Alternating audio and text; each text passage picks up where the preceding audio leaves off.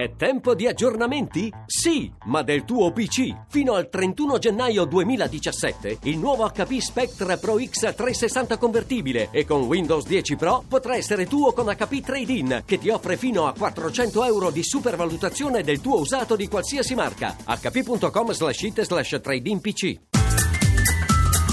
Restate scomodi. Il Ponte dell'Immacolata coincide ormai da qualche anno con la fiera dei piccoli editori che si radunano a Roma per più libri più liberi, un'occasione che fa emergere storie e persone lontane dai circuiti più classici consolidati e offre spunti a volte davvero sorprendenti. E sorprendente è la riflessione di un uomo abituato a comunicare non attraverso la parola ma attraverso eh, le immagini. Con noi c'è al telefono Giulio Piscitelli, fotografo, ben trovato, buon pomeriggio. Pomeriggio, mi sentite? Pronto? Perfettamente, perfettamente. Domani a 9 dicembre alle 17 appunto a più libri, più libri per presentare questo, questo lavoro che racchiude una bella fetta della sua vita perché lei ha 33 anni e um, contiene 5 anni della sua storia di recente questo lavoro.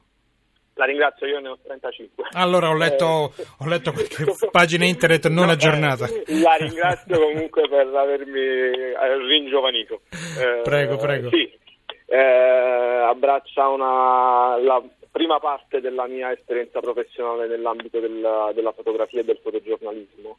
Eh, sì, eh, quindi, ed è stata anche la mia scuola di fotografia e questo progetto che andiamo a presentare domani eh, che in realtà è un progetto tuttora in corso, eh, abbraccia gran parte dell'inizio del mio lavoro, eh, quindi la prima parte di approccio a questo, a, questo, a, questa professione. Senta, volendo farla semplice, potremmo dire che lei ha attraversato il mare con uno di quei barconi che tante volte arrivano e tante volte no.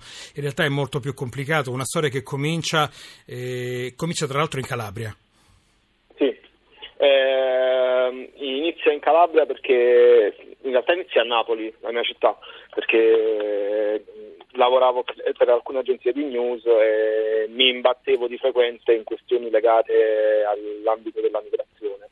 Uh, un grosso stimolo fu quando coprì per le agenzie per le quali lavoravo uh, la questione di Rosarno. Quindi da lì, Rosarno, sì. sì la rivolta esatto. delle arance. Esatto, esattamente nel 2010.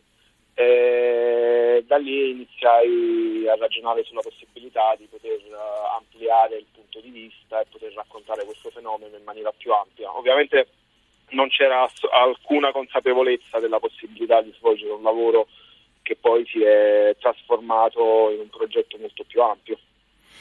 E sarebbe facile anche giusto chiederle quelle 25 ore sul barcone. In realtà mh, mm, mi piace più cominciare da quello che c'è stato un attimo prima di imbarcarsi. Ma uh, la storia del barcone è una storia nata un po' per caso, se così vogliamo dire, perché ero alla mia prima esperienza all'estero e appunto dopo, aver, eh, dopo essere stato a Lampedusa con dei colleghi e degli amici decisi di andare a raccontare il campo profughi al confine libico-tunisino durante il 2011. Tramite il contatto di un amico tunisino, eh, riuscì a entrare in contatto con uno degli smuggler, uno dei contrabbandieri. E eh, dopo una serie di discussioni eh, riuscì a convincerlo tramite questo amico a prendere parte a uno dei viaggi. Questo significava per me eh, vivere per un periodo di tempo che circa otto giorni eh, nelle case dove venivano ospitate queste persone. Ospitate è un eufemismo. Beh, sì, diciamo, diciamo, si ospitava alla bella e meglio. Diciamo sì. che eh, ovviamente le persone che in questo momento sono in fuga dalla Libia sono in una situazione molto più critica rispetto alle persone che, che sono scappate nel 2011 dalla Tunisia. Eh, le condizioni di accoglienza, se così vogliamo dire, eh, da parte delle persone che organizzano i viaggi erano sicuramente diverse rispetto a quelle che invece riservano alle persone che sono in Libia in questo momento. Quindi diciamo che era, c'è un abisso eh, per quanto non fosse una situazione accogliente, però c'era comunque una grossa differenza perché lì parliamo, in Tunisia parliamo comunque che erano delle case spesso utilizzate nei periodi estivi per i turisti eh, eh, che venivano poi utilizzate in maniera sovraffollata da parte dei migranti. Eh, in Libia invece stiamo parlando di prigioni, di case abbandonate e quant'altro. Quindi... C'è, un abisso, c'è, un abisso, anche metaforico. Allora. Eh, io un di, mi hanno colpito un paio di osservazioni che ho letto, forse in quella pagina dove le davano ancora un paio di anni di meno, però eh, lei ha detto quando hai affrontato la notte in mare, in balia delle onde, in mezzo al freddo e sei sopravvissuto allora, sei davvero pronto a tutto e noi questa cosa, noi che siamo dall'altra parte de, dall'altra costa, dall'altra parte del mare, questa cosa ancora non l'abbiamo ben capita. Eh, sì, in realtà sei, diciamo che attraversare il mare o attraversare il deserto, attraversare la rotta balcanica, intendo dire con essere pronti a tutto, che ovviamente un ragazzo che eh, affronta un viaggio così difficoltoso, così pericoloso, terribile, eh, non, si, non si arrende così facilmente con un muro davanti, a un muro davanti... esatto davanti a un muro cioè, esatto un muro è assolutamente nullo rispetto, nulla rispetto a quello che in realtà è tutto il precedente. Eh, quindi eh, per un ragazzo per una persona per una donna per un bambino che si vede eh, magari eh,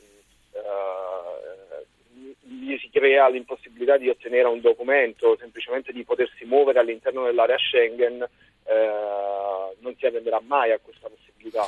No, ecco, che... eh, mm, questo è tutto molto chiaro. Poi, tra l'altro, mm, dobbiamo immaginare che una persona che ha attraversato il mare su uno di questi barconi sicuramente non può che provare empatia per queste persone, perché altrimenti non si mette in gioco così. Però lei ha detto anche che l'Italia non ha saputo gestire flussi migratori. Che cosa vuol dire questa osservazione?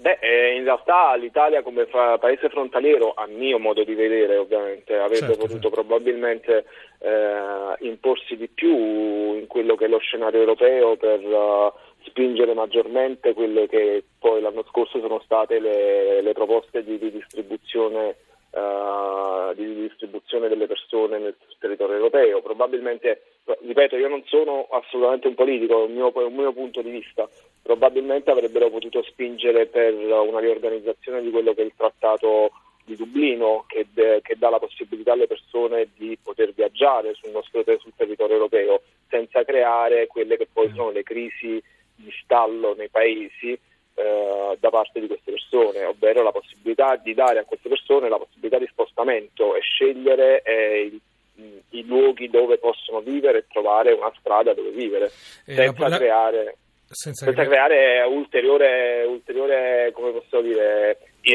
illegalità. Odio questo parere, questo, questo termine, però uh, diciamo che ha reso l'idea. Non c'è altro modo, non c'è altro certo. modo, voglio dire, per delle persone che non possono viaggiare se non quello di attraversare una frontiera poi in maniera illegale. La politica quando, quando, è intelligente ascolta eh, le opinioni delle persone che sono state sul campo, per questo è importante riportare, però voglio dire è importante anche eh, sfogliare questo libro, noi abbiamo visto qualche foto online e abbiamo evitato di descriverle perché ovviamente saremmo caduti nel banale, però eh, se potete andate domani più liberi più liberi a Roma, 9 dicembre alle 17. Grazie Giulio Piscitelli, fotografo, grazie per essere stato con noi. Grazie a tutti voi. Grazie. Allora, Così passiamo da, dalla realtà di oggi, fotografata appunto da Giulio Piscitelli, con fotografie che oltretutto sono belle, classiche, inquadrature veramente eh, che anche restituiscono speranza per la luce che hanno. Comunque, da questa realtà di oggi noi torniamo alla realtà di 20 secoli fa, eh, conservata in tutta la sua bellezza sorprendente, lo sappiamo quando andiamo eh, a visitarla, a Pompei, da dove arrivano buone notizie perché 50.000 metri quadri di area archeologica sono tornati accessibili ai visitatori. E allora saluto subito Massimo Sanna che è soprintendente degli, sca- degli scavi di Pompei. Buon pomeriggio. Buon pomeriggio. Allora, senta, ci racconta quali nuove ricchezze sono emerse, sono tornate accessibili al pubblico grazie agli interventi sia di restauro che di messa in sicurezza?